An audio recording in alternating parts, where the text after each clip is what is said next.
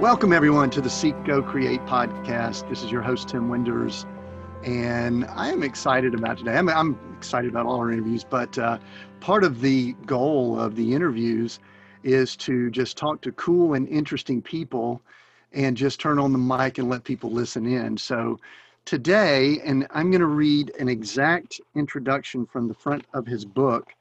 I have Kevin Sandlin. And Kevin, you're, you're laughing here. Kevin is a tech entrepreneur, husband to the girl who put a tack in his seat in the sixth grade, father of two kids adopted from, adopted from Kazakhstan, and the founder of Pitch Practice, the longest running weekly meetup in the Atlanta startup community, and so much more. I'm reading that from the front of the book. We're going to discuss later.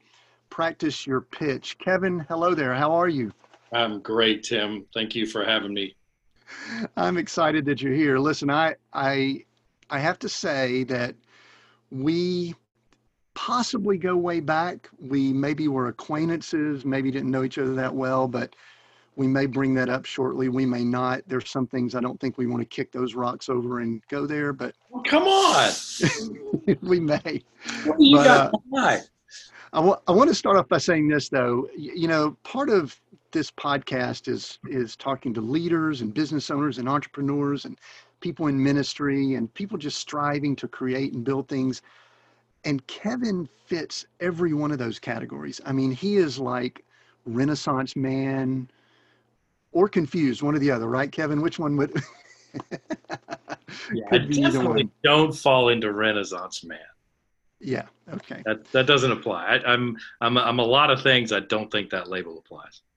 So so about a year or so back, I was working with a client, and they were having they were out of the Bay Area in San Francisco and they were having to do some pitches and and the people they were working with said they weren't doing so well with it. And so I said, hmm, I think I recall that someone I'm connected with on Facebook wrote a book a while back. So I started doing some snooping around and I found Practice Your Pitch, which Kevin wrote a little while back. And and we reached out, had a conversation, but I got the book then, read it, pulled some great points, helped the client. They've done very well. It wasn't exactly pure pitches, but in a little while, we're going to dive into this book because I believe, and I know Kevin believes, that someone who can pitch has value in society in many, many areas.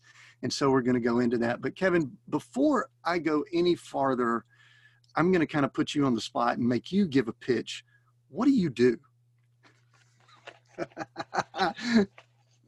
Uh, I'm glad I didn't know that was coming. Um, well, the, the, the classic line here is when you know I'm here to solve a problem. So um, when my clients, whoever they are, wherever they come from, when they get to a point in their business that they got there through brute force and their network and uh, and who they know and, and what they built, kind of the first the friend the friendly customers when they get to a point where they've probably reached about a million in in sales or so and they don't have any any way to reach that next audience that's where i play and what i solve is that problem of okay what content can you share that will attract a new audience and most people don't know what content they have they don't know how to create new content and they don't know how to distribute that new content and what I do is help them realize you do have content. Everybody does. It's just a matter of where it's coming from. And then I help them create a process that's repeatable so that it doesn't feel like pulling teeth every time they need to run a campaign, if you will. Or it should be a repeated process. Not only is repeatable, but it is repeated weekly, daily. Every time, everything you do is creating content.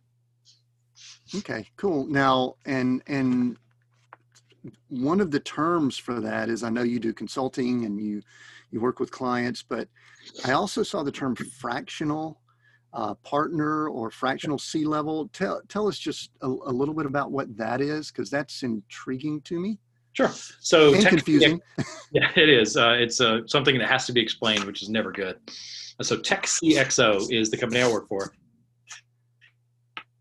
and, and we are a group of uh, very experienced, which is another way of saying old, uh, very experienced executives who have had uh, different types of experience. So it started off with with CFO, the financial chief financial officers only, and um, they the guy who the two guys who started the company one of them had a job lined up, moved back to Atlanta when he was in his late 20s or maybe early 30s, and um, and when the day he arrived back in Atlanta, moved to Atlanta, the job fell through for whatever reason, and so he said, "All right, well, I gotta have an income." So he went out and said, met some people. I don't know the exact details, but he said, "Let me let me be your CFO. You know, you don't need a full time CFO. You need 10, 15 hours a week, and you need five hours a week, and you need 20 hours a week."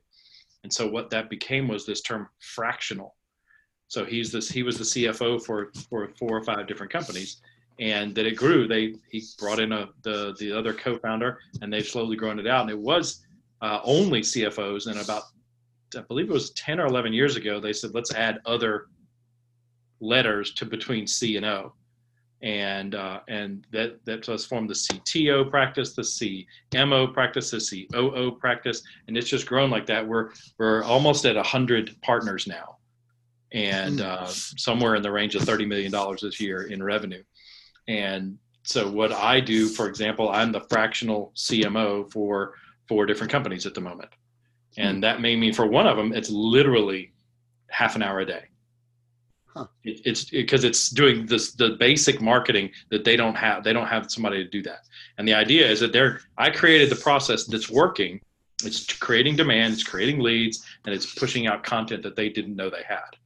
So it's very easy for them to now go hire somebody and to do that role, to to do to repeat what was created. And then the next step, I'll work myself out of that job, but then they'll say, okay, we, we got from one million to three million. What do we got to do to get from three to five? Five to 10. You, you understand the drill. So um, that's, I spend 10 to 15 to 20 to 30 hours a week with any given client. Excellent. Depending on their needs.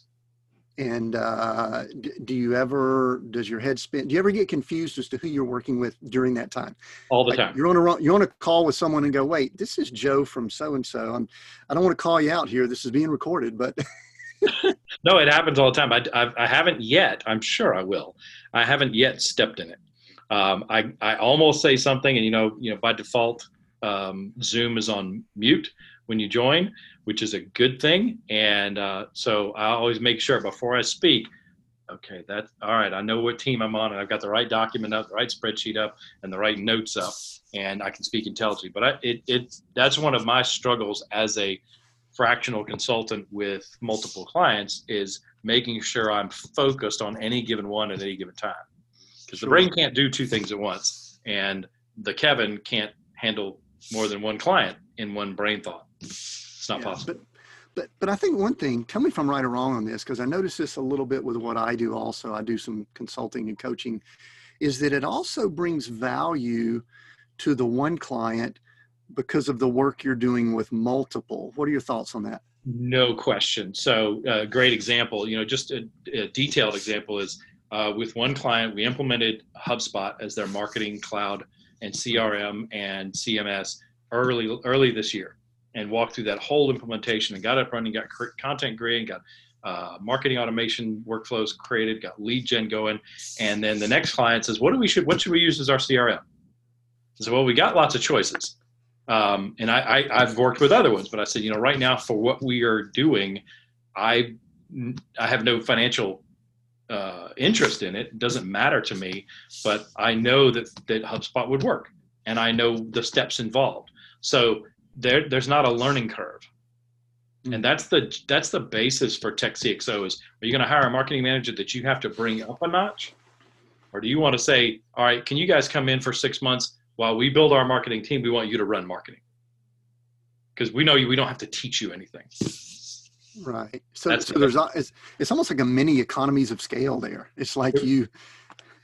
It is. It's a it's a mini economies of experience. Okay. So you know you can I could teach somebody to do anything that I do, or I could come in and do it, and I, it would take me take me you know two weeks to teach them one thing, or I can do that one thing in 45 minutes. Right right. Very cool. All right, I'm gonna I want to back up a little bit because I'm getting a little ahead, and we're gonna we're gonna really dive into the pitch practice here in just a moment. But uh, uh, back up, give a little bit of your background on how you've I kind of I don't even know if evolved, developed into what you've done because if one goes to your LinkedIn profile, if one reads some of your background, um, truthfully, one of the first questions that came to my mind is anyone said, just settle down and do one thing. And the reason I bring that up, Kevin, is because I've heard the same thing. Usually it's your mother or someone that says, you know, Tim, why don't you just stay there for a little while? You know, just work in one spot for the next 30 years. I don't know if anyone's ever mentioned that to you, but it doesn't appear as if that's your background. Tell us some of the high points or low points or points of Kevin's background. There's high points, low points, and points in between. And so, where you know, I, when I got out of uh, when I was in graduate school, um, I worked five different jobs and to to pay the bills, to pay for school, and uh, to get through graduate school. And when I was, I remember that feeling when I when I got my first job after grad school. I was probably the lowest paid MBA uh, in Georgia State history, um, but I got a job, and I remember thinking, I only have to think about one thing. That is, I, I was so refreshing, and so I went to that job, and it was a great job. It was a startup and I ended up um, being called upon to sit next to the CEO while we took the company public. And it was just a phenomenal experience. I'm still friends with that CEO. In fact, I'm, he and I are having lunch later this week. Um, uh, we're still friends with him, and we've been through you know a lot together. And he now works also at TechCXO. Crazy turn of events. So from from there, I went to another startup, uh, privately funded, and was acquired and I, through those two experiences with uh, you know uh, an IPO and an acquisition, a lot of money changed hands. Uh, none of it was mine, and so I, I remember the the first one. Uh, I did a lot of our work, about 11 months, you know, nonstop, 60, 70, 80 hours a week, trying to get ready for this IPO. And about two weeks after the IPO, everything gets settled, and the CEO called, called me into his office, and he and he said, uh, he said, I want to thank you for all your contributions and he handed me an envelope and I knew there was a check in it. And, you know, it's one of those things you, you don't open it in front of him. And uh, I got, got home and opened it and it was uh, after the, the company had raised millions upon millions of dollars and lots of people got rich. Um, I opened the check and it was for $250. And I said, which is awesome. Pray, oh, thank you. Fantastic. Yes. Thank you very much. We'll have a great dinner. Um, and, and, then I, I, realized, and then I went through the, the second one, the acquisition, and, and nothing came out. It's like, wait a minute Okay, so you have to have ownership to make real wealth, and uh, and so that that came quickly, and that's when I started my own business, my first business. And what happens to me generally is when I get going, even in the business that I was running, I, I hit a point where you, and this happens to all startups, all businesses. The job the, the job of a startup is to find a repeatable business model when you find that repeatable business model, it's no longer in constant flux and constant change. It's no longer, to me anyway, it was no longer exciting. And so uh, we found ourselves running a, you know, a, a, successful business, about a million and a half dollars, very profitable, um, had nice employees. I was bored. So what, what else? And I, I would, instead of, instead of, you know, finding exciting ways to grow that, I would poke at it and say, what can we break and get better at? And that was I think my intentions were good, but I didn't know how to go about it. And so I found myself during that time um, in the mid night, no, the mid early 2000s, 2004 or five. We we said let's let's figure out different businesses that are kind of like this and or related to it. Let's create them. So we launched three different businesses, and uh, that was right around 2005, 2006 that we launched them. You know what happened next? 2007, 2008 happened. They all went away. I mean, completely went away. And so but it, it became what, what i do I, I don't like to do just one thing if you said i had to go to this office from 8 8 a.m to 6 p.m every day or 8 a.m 5 p.m whatever and you're going to pay me a lot of money and the benefits are great but i have to do the same thing every day just pull my fingers out one by one i don't want any part of it um, I, I need constant change and I thrive on change and I enjoy change because change brings out unknown opportunities and uh, change is an, is a chance in itself to to step out and uh, and make new things happen. So, so yeah, my wife did uh, say, "Have you ever thought about just getting a job?" well, I was going to ask you here. One of your first things on your profile is um, sales rep at the AG, AJC, the Atlanta Journal. What if you just stuck with that? What would life have been like for Kevin? no, That's no, a great, no, no, no, the newspaper, no, the, the, no. The, the, the newspaper industry is a great industry. Come on, you could have just stuck with that. You could have been maybe a manager over salespeople by now. See, the thing is, what that doesn't say is that that was door to door from 4 p.m. to 9 p.m. Mm. So good job to have during school. It was all students. A, very, a couple of, of folks that were, you know, the managers who drove around the, the panel vans that we rode in. They yeah. made good money. You know, we we were if we made three or four hundred bucks in a week, we were ecstatic because mm. for a part time job, it's really not bad. And that was one of my five jobs during graduate school. Sure, sure, sure, sure. All right. So, a couple quick things that I want to I want to ask about what you just talked about. Sure. I think you might have glazed over this quickly, but my guess is with three businesses started in the mid 2000s, heading into 2007 and 8, I've shared my story with people that might have listened that we had real estate companies and I don't have to tell you the rest of that story. Yeah. My guess is there may have been some financial challenges during that time. Would that be correct? Of our own making. Um, had we not borrowed um, $250,000 to for the purpose of growing the business, we did that in 2000 and early 2008, if you can believe that, because we just brought on a huge new client. It was it was a, a Motorola was the client, and we were doing all of their Wi-Fi training incredibly profitable, but we had to have that capital to grow it. So we went out and borrowed it. Um, and had we not done that, no, we wouldn't have of um, have grown as fast. But when when that client literally went away, I mean overnight, in January of 2009, Motorola announced that they were splitting the company. Mm-hmm. One the one side of the company eventually got purchased by Google, and it's gone. It, it was 14 billion dollars, and it's, it's there's nothing left of it. Google just soaked up all their patents, and everybody has since left the company. The other one makes durable durable uh, radio things for firemen and policemen. Had we not borrowed that money when that company when that contract went away in, in the first week in January, yeah, it would have been tough because our business did shrink, but it wouldn't have caused the personal conflicts that it did because there were four principals of that company we all personally signed for that loan. And so when the company went away, that contract went away, and and we had to pay back that loan. Two of those four said, "I'm not paying that back." Hmm. And you, I mean, if you have any knowledge of of, of, of contract law and uh, and borrowing, you personally signed for it. Therefore, I can come after you, or the bank can and so it you know two of the one of those people one of those two i've never spoken with since. Mm-hmm. and the other one we speak um, but we we really shouldn't be allowed in the same room. I mean it's a, it's a terrible relationship but uh, we i could i could face him today and say hello. The other one we literally haven't spoken since 2009 10 years.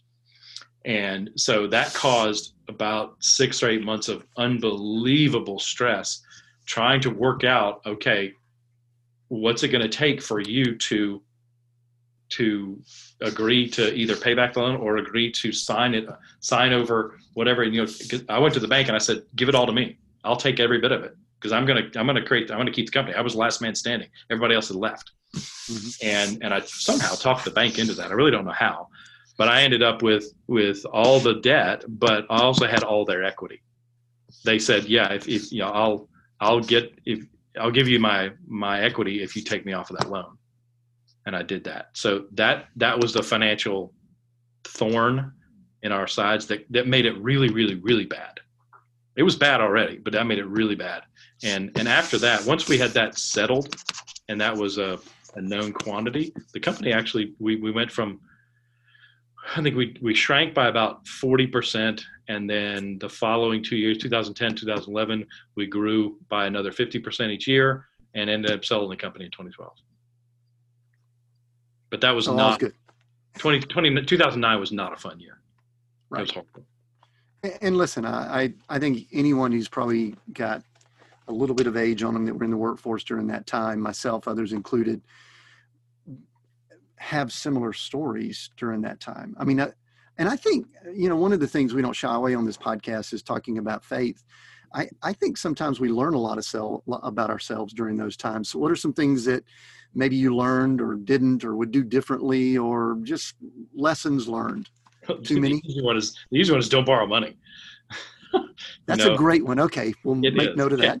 Yeah. Don't yes. borrow money, especially when it's, you know, you know, there's nothing tied to it. I mean, borrow money for a house.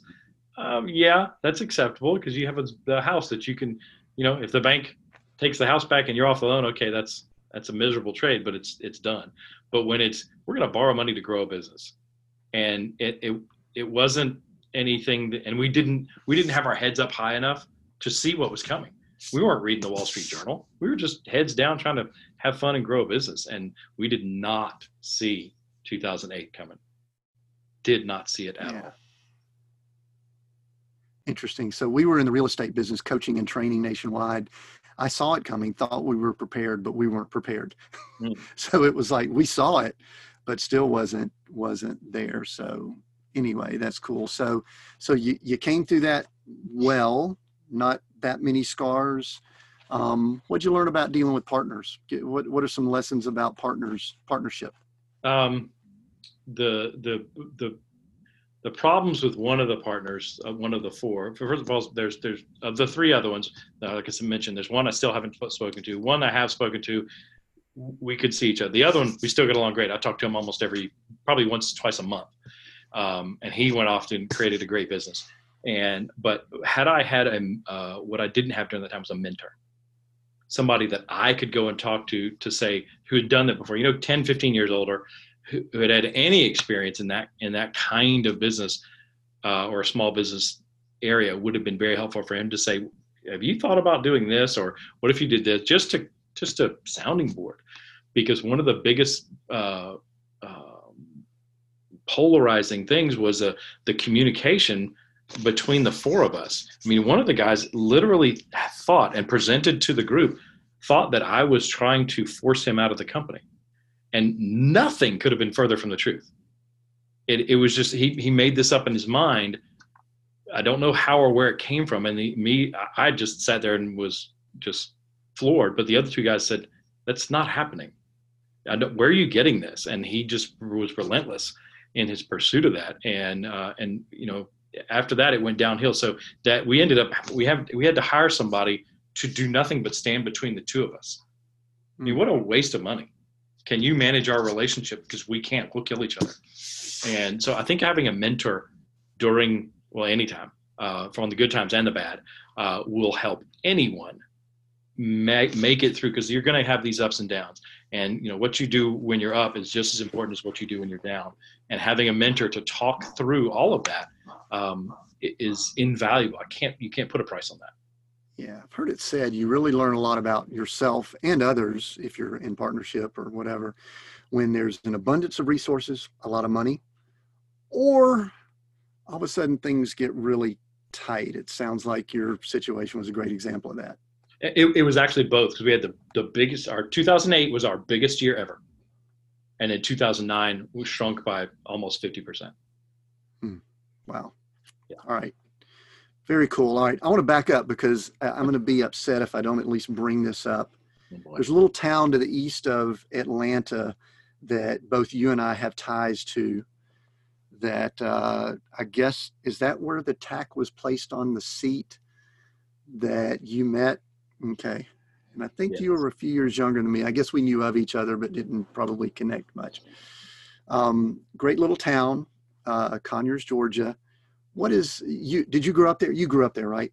I, lived there from uh, age five through my parents moved away while i was in college. So i was in you know somewhere around 20-ish 21 when uh, you know the the home that i grew up in they they left. They moved out to california.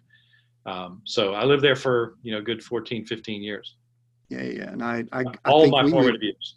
we moved there when i was five and my parents actually still live there Wow. So still have family there, still have ties and uh, some other things there in Conyers, Georgia. What was, uh, you know, it was a, a, interesting story. I just found out the house I grew up in, uh, there was recently a murder in Conyers, Georgia, and it happened in the house that I grew up in on the cul-de-sac down White Oak Court and Pine Forest there. So the area's changed quite a bit. I don't want to get into that necessarily, but um, what was the best thing about growing up there, and what was maybe a challenge about growing up there, and then we'll move along.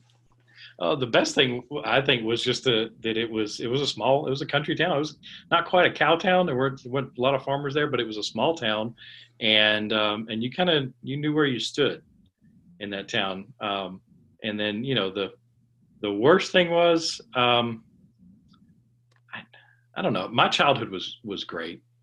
I had so much fun. I did so much stupid stuff and I had so much fun. And I still keep in touch with with quite a few friends. We're not as close as, as I am with my college friends, but uh, but I still keep in touch with them, and we can look back very easily on a lot of very very stupid but fun things that we did in Conyers, Georgia. we had a great soccer program there, didn't we? I, I played soccer. That's where I started playing soccer at age seven, and uh, you know I played all four years at Heritage. Yeah, Excellent. And I think while we were there is kind of when the little town got swallowed up by Atlanta. And now it's not really a small town anymore. It's really yeah. Atlanta. Part of the suburbs, yeah. Yeah, and that was kind of the sad part.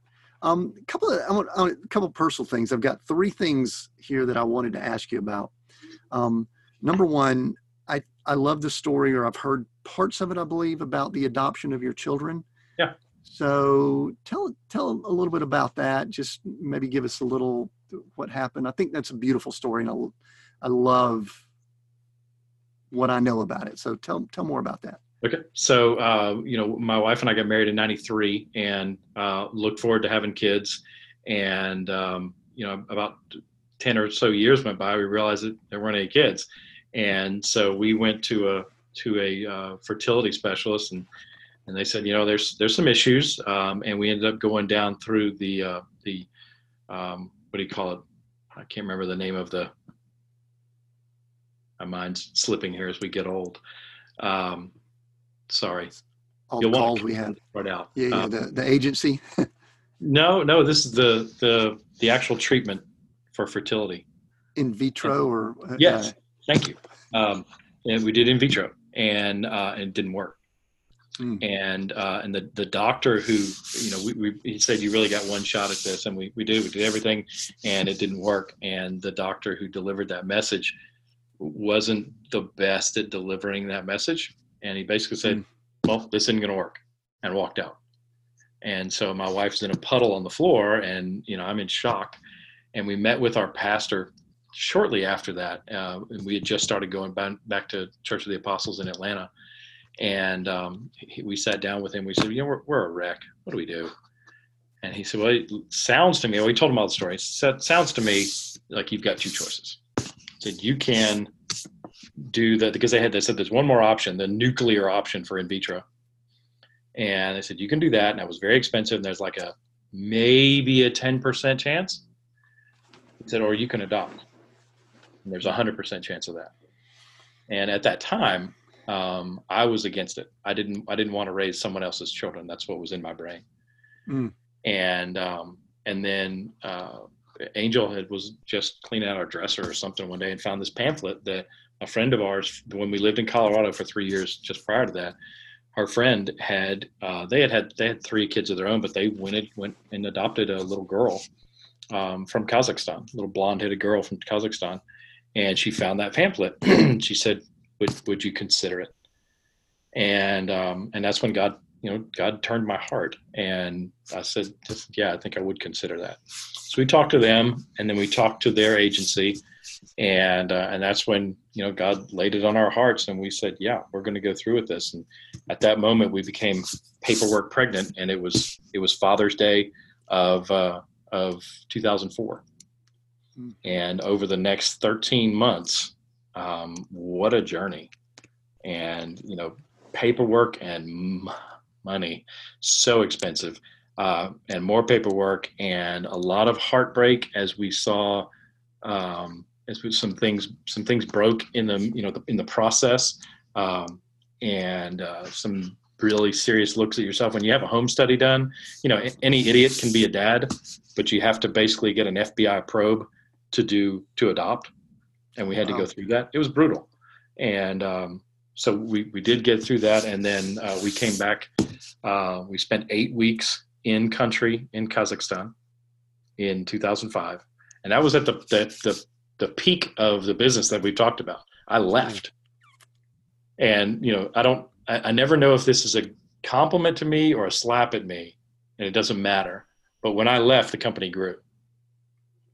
So I was gone for two months, and the company grew during those during those two. Yeah, months. we could we could probably dissect that, and we probably unfortunately know the answer, but Yeah. we don't want to state it, right? no, we're not going there. So, um, you know, and during that, during that, we we had they had sent us a picture. They said, "Here's your." They give you what they call the referral, and they give you the picture of the the child that, that you're going to adopt. And they, we were going in for two, and uh, they sent us a picture of two boys.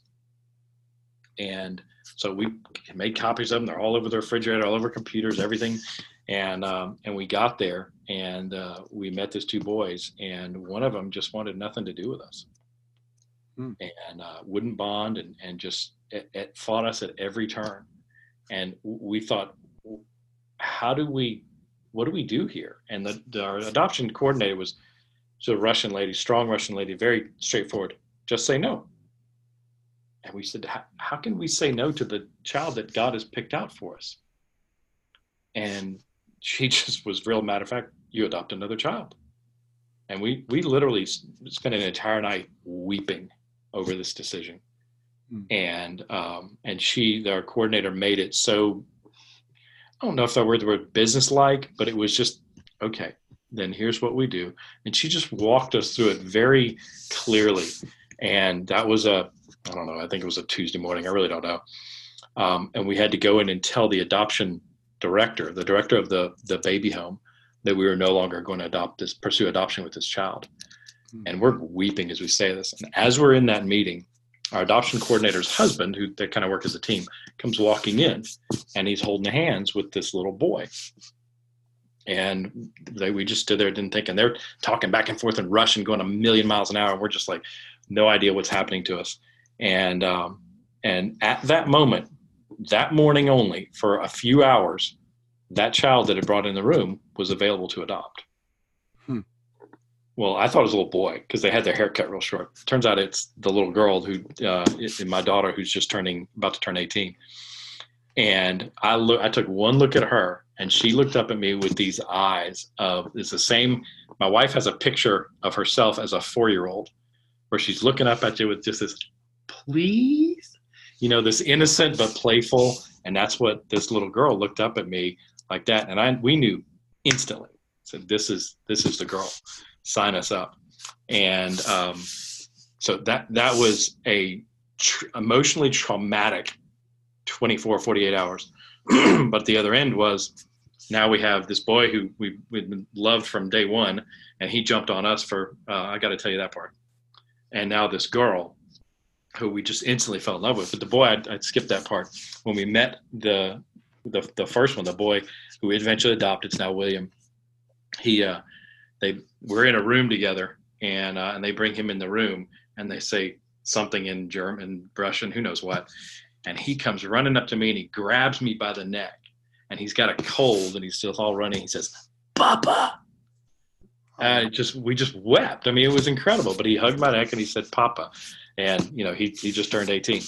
Um, so eight weeks later, we get home uh, with these two kids and they they ad- adopt, adapt like there's nothing to it. They take over the house, and we go back and we look at this this video that someone had sent us um, that we had seen before we left.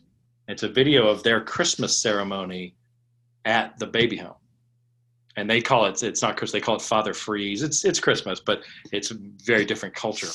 And uh, somebody had sent it to us because they said, "I think this is the boy you're going to adopt." and he's in this crazy yellow banana looking outfit. He looks like something out of a cartoon. And it's definitely him. And we had watched it before.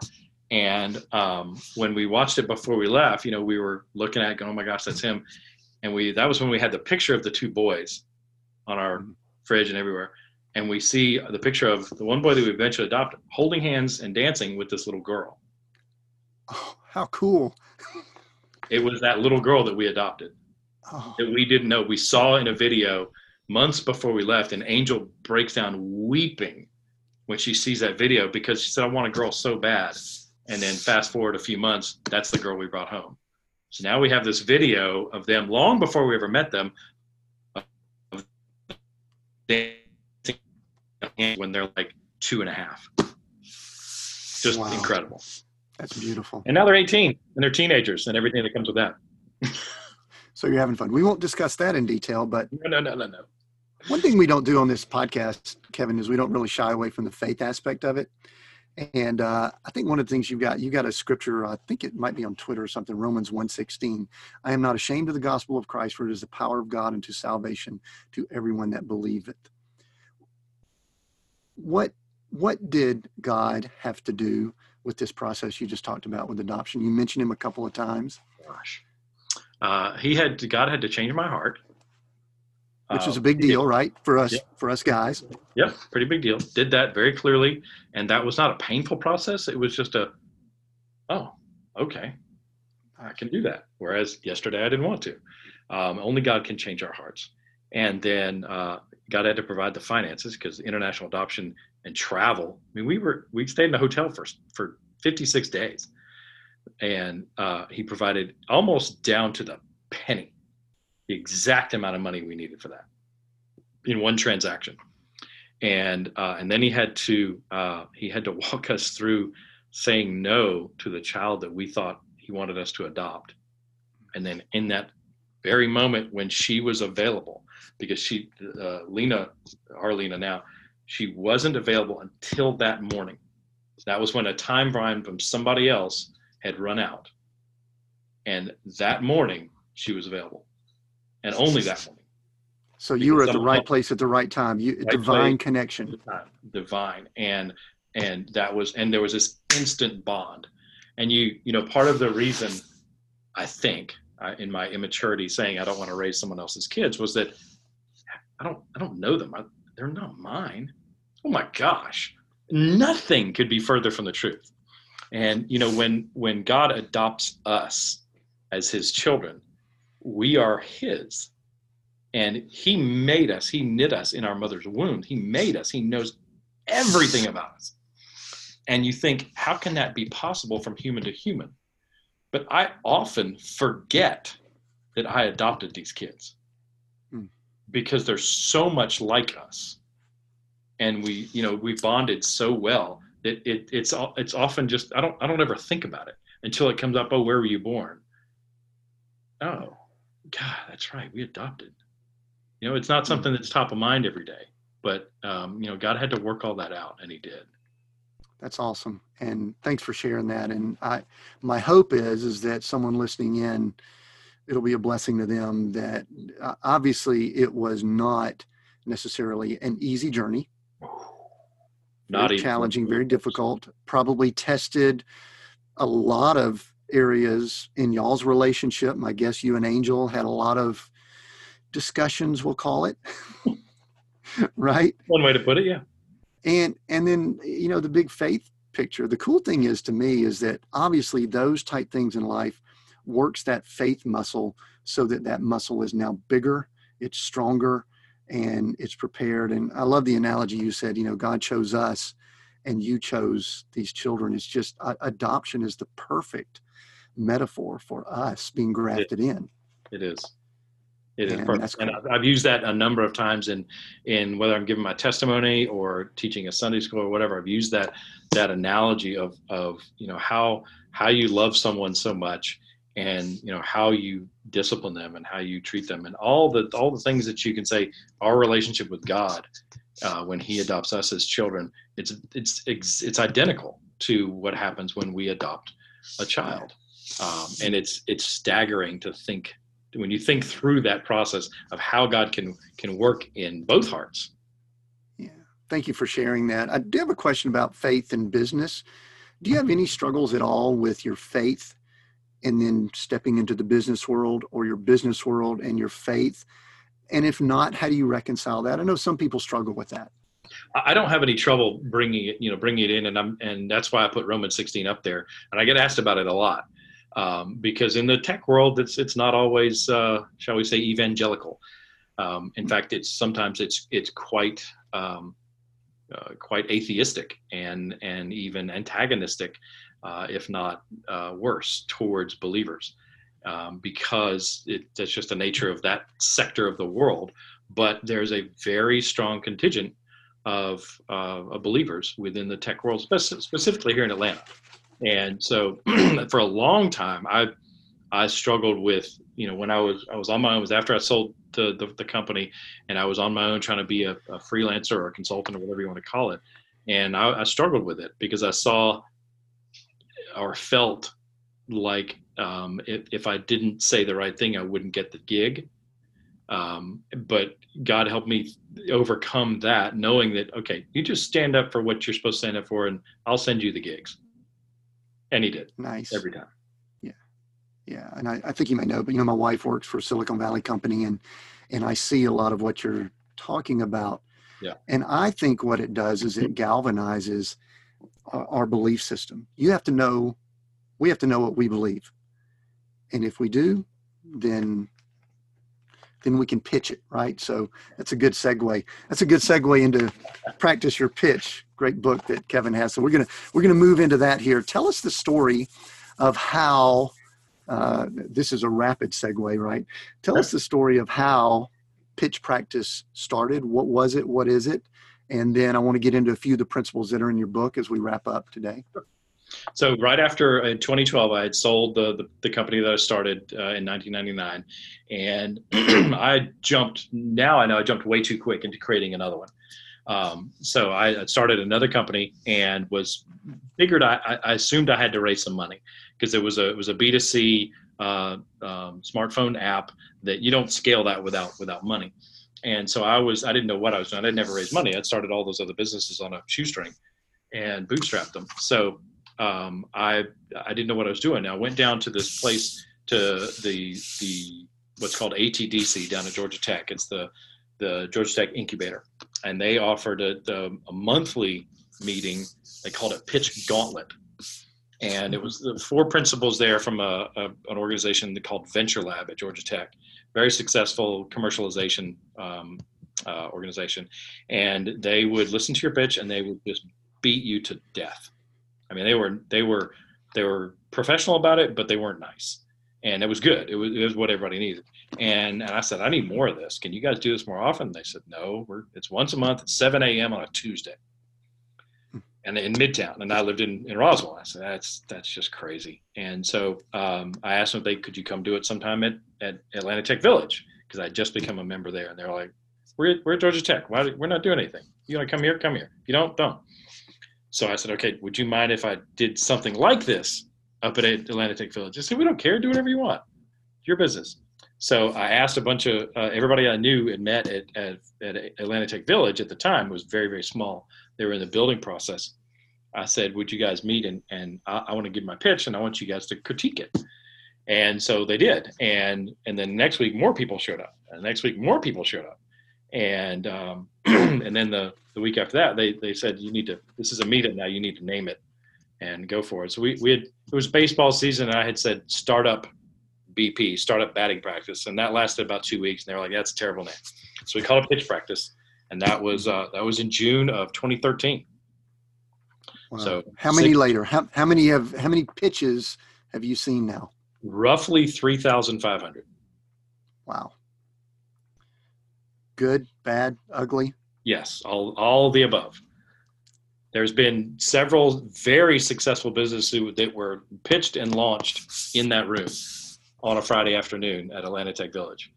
And there's been a lot of people who who tried to pitch, tried to pitch, and went on to do other things you know, it, I think it fits about the average. Is that most most startups fail. Hmm. Um, but given if you have two entrepreneurs and one of them can articulate their idea really well and the other one can't, the one who, are, who can articulate it's going to win every time.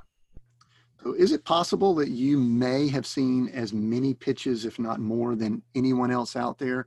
Is mm that possible? No, it's not possible. No, but it's up there. You have to. Come on, you've seen a lot.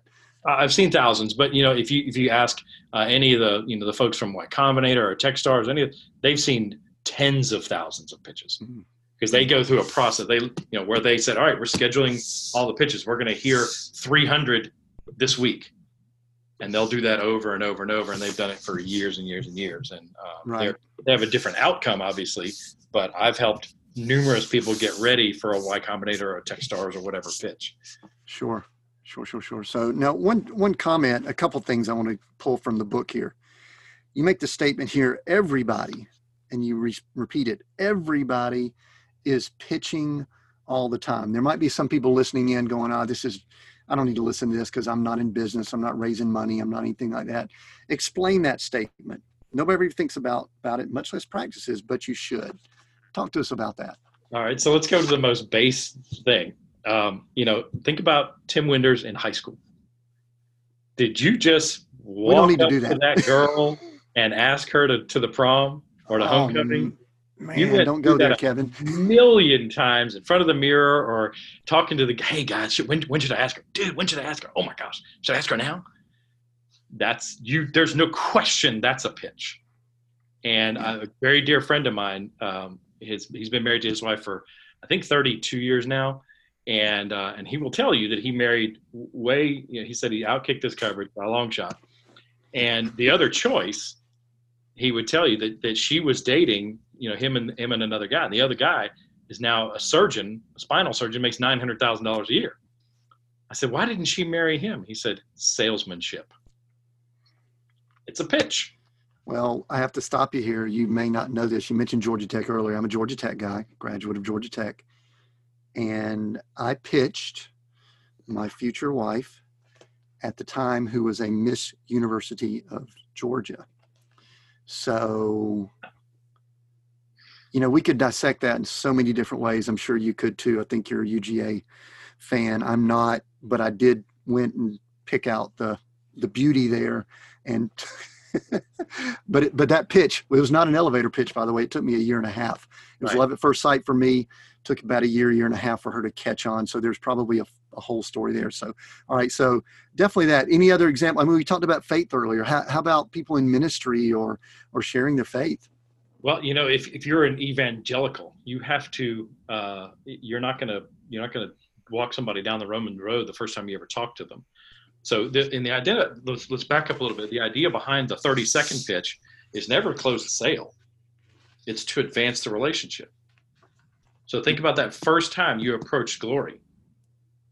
And whatever you were pitching, it was something about you and me together. And then the next time, okay, you got the first date. Good job. That second, that's a pitch. And you're you're just trying to move the relationship forward. Now at some point, there was a fairly big pitch it involved a ring. Mm-hmm. That's a pitch. And if you if you hadn't gone through that in your mind, well, you I'm not going to go into what I did, but my wife will gladly tell you uh, that it wasn't the greatest moment of my life. um, yeah. But every bit of that's a pitch, and the same thing for any. If you're sharing your faith, there nobody cares what you know until they know how much you care. So you, they're not going to hear the gospel from you until you know them and they know you. Yeah. So the 30 second pitch is about moving the relationship a little bit at a time. Right, right, right. So it's and and I think one of the things you state in the book is it's like you're not trying to get money. You're just looking to get to the next meeting yeah. or the next whatever phone call, get the next video, whatever it is. Yeah. So you're not closing the deal there. How many how many people did you see in the three thousand or so that they? Uh, I want I almost use the term "jump the shark," which I don't think is a good analogy. But they they they they went too fast uh, I, don't, I don't have a number, but it's it's a lot. They they forget that they're just trying to move the ball for you. The football analogy works. You're not designing a play to score a touchdown from the 23 yard line.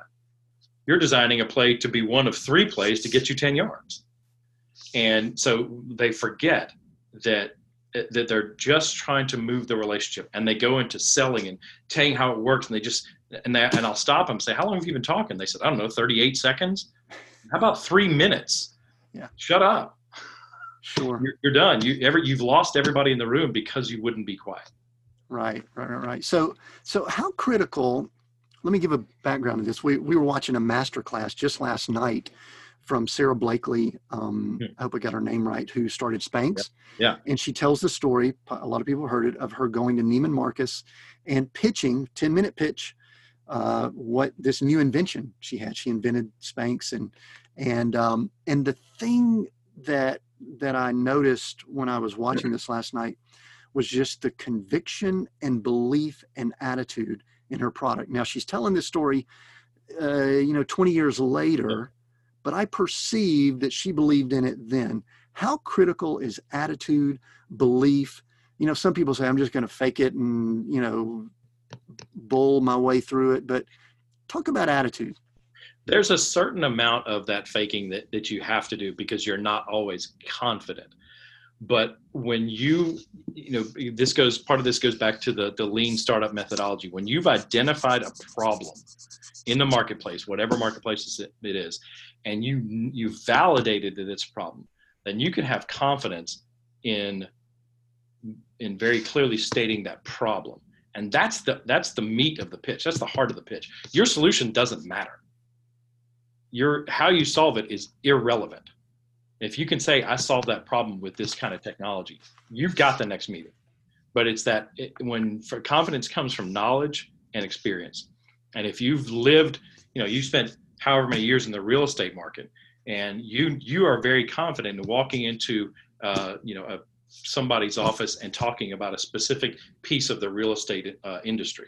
You know it cold because you've been there through way down in the depth, depths of of uh, financial crisis and you've had success at it. You know it because you have confidence. So you're confident in doing that. So it's not that you can fake confidence. You can fake enthusiasm. But if you're not confident because you know the problem you're probably not ready yeah i've noticed it sometimes sometimes i've noticed people it sounds as if they're trying to convince themselves. Right. And there's a fine line i think between trying to convince yourselves and trying to influence or convince others. Yeah. and maybe that's kind of what you just hit on there. Yeah and the, the the the key to that really is the identifying and articulating the problem. And you know you can look all around there's all kind of different ways of saying it but the the, the one of the principles of, uh, 500 startups which is another uh, tech accelerator is, is, one of his more famous quotes is, is nobody cares about your solutions they care about their problems hmm. how you solve my problem i don't care if you can solve it i'm good I don't care how you do it. Tell me you can solve it and, and, and articulate that to me in words that mean something to me. Yeah. It's too often we get caught up in our own our own uh, our own vocabulary, and we should be using the vocabulary of the customer. Yeah, I notice you kind of lay out some steps here uh, for you know your name, your organization, problem you're solving, solution, customer, and ask. But you really hammer the problem you're solving. It seems as if that's foundation, correct? Absolutely. If, if you can't articulate that, you're going nowhere. Right. You, you will not get past go because if you, you know, if you're trying to, to create a business that doesn't alleviate someone's pain, no matter how trivial it's perceived to be, if you can't alleviate someone's pain, you have no value. And when you can solve a, a, a, a, pain problem, you instantly have value. Maybe with one person, maybe with a billion people. But yeah. if you, you have to be able to identify the problem, validate the problem, and then articulate the problem. The the solution again is that's secondary. Excellent. So big learning points from running pitch practice. It may be that. Anything else as we kind of finish up here? Um, consistency is key. Uh, there was times when I didn't want to do pitch practice, and um, and I did it anyway, and I always came away from that particular time going, "Oh, I really don't want to do this. It's Friday afternoon. Come on." And I always came away from that particular meeting just overwhelmed with uh, with fulfillment and knowing that okay, this is where I'm supposed to be. It's what I'm supposed to be doing, and I'm I'm genuinely helping people who you know there's there's not a they can go and ask for advice but there's not an environment uh, where they can you know 20 or 30 of their peers that they don't know or give them advice and feedback that they would never otherwise get excellent very good one thing i could we could go through a lot of things here this book is packed with great information i've actually ordered a physical copy and a digital copy off amazon i wow. guess that's the best place for people to get it if they want to go get that book pretty sure it's the only place Oh, well, there you go. That makes it makes it very simple there. So anyway, uh, Kevin, what's next for you? What's what's coming up? What are you excited about in the future? Any any any big plans, projects, anything else? Well, I've got two uh, 18 year old kids, and so we're in the the pre launch process. And um, as you've been through, that's a, that's an exciting prospect, uh, daunting and frustrating, and all of a lot of a lot of other adjectives. But that's the the big thing on the radar here at the Sandlin household is, is getting Well, excellent. teenagers launched into adulthood with with some confidence that they can go forward. Yeah, that's that's when I think we all need to be praying for each other even more when we Amen. begin seeing those things coming up. So, hey, listen, the title of this, uh, as we wrap up here, I'm going to ask you a question. I did not prep you for this. Title of this podcast Seek, Go Create. There's a lot of background to that and things like that. Is there one of those words that kind of jumps out to you and why more than others? Seek, Go, Create as we wrap up here? Um, create is is what jumps out at me. The, the the businesses that I've launched and pitch practice itself, um, they were it, it, it's an enormous I don't know feeling of accomplishment when you create something that wasn't there before. It didn't exist, and you put it there. And I can look back at, at CWNP, the business we started back in 1990. It's still there. And you know, pitch practice, as, as weird as it is, and as you know, as free as it is, it's still there. Six and a half years later, no promotion, no nothing. I've tried to get out of it. People just keep showing up. Um, it's still there. So creating something that wasn't there before, I think, is is uh, it, it's great. It's an, an, enormous sense of accomplishment, um, but it's it's also something that um, that a lot of people don't take the time to do for a lot, a lot of good reasons, and a lot of reasons that might not stack up. But um, but when when they do it, um, they you you grow so much in that creation process because now you can stand beside somebody and go, "I've done that before. How can I help you?" Wow, that's good. Yeah, I think we were created to create, and we just feel as we're doing that. So that is awesome. Kevin, we could keep talking. We've gone about 10, 12 minutes over what I would have wanted to, but thank you so much. Thank you for sharing. And I believe that many of the things you've said will be a blessing to people, especially even when we went into the business items, but especially the personal.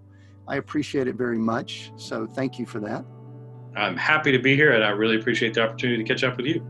Yeah, absolutely. We'll put down in the show notes ways that people can connect with you. I think you've shared that with our people and sure. are open to it and can get the book. And I just want to thank everyone for listening in. I appreciate everyone listening to the Seek Go Create podcast. So until next time, signing off here.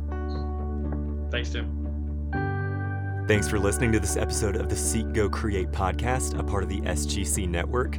For those looking for excellence, moving towards success, and creating something new. We are constantly discussing bold new topics and ideas here on the network, so be sure to subscribe to be notified when we post new episodes. We look forward to sharing more with you next time, but until then, enjoy the journey.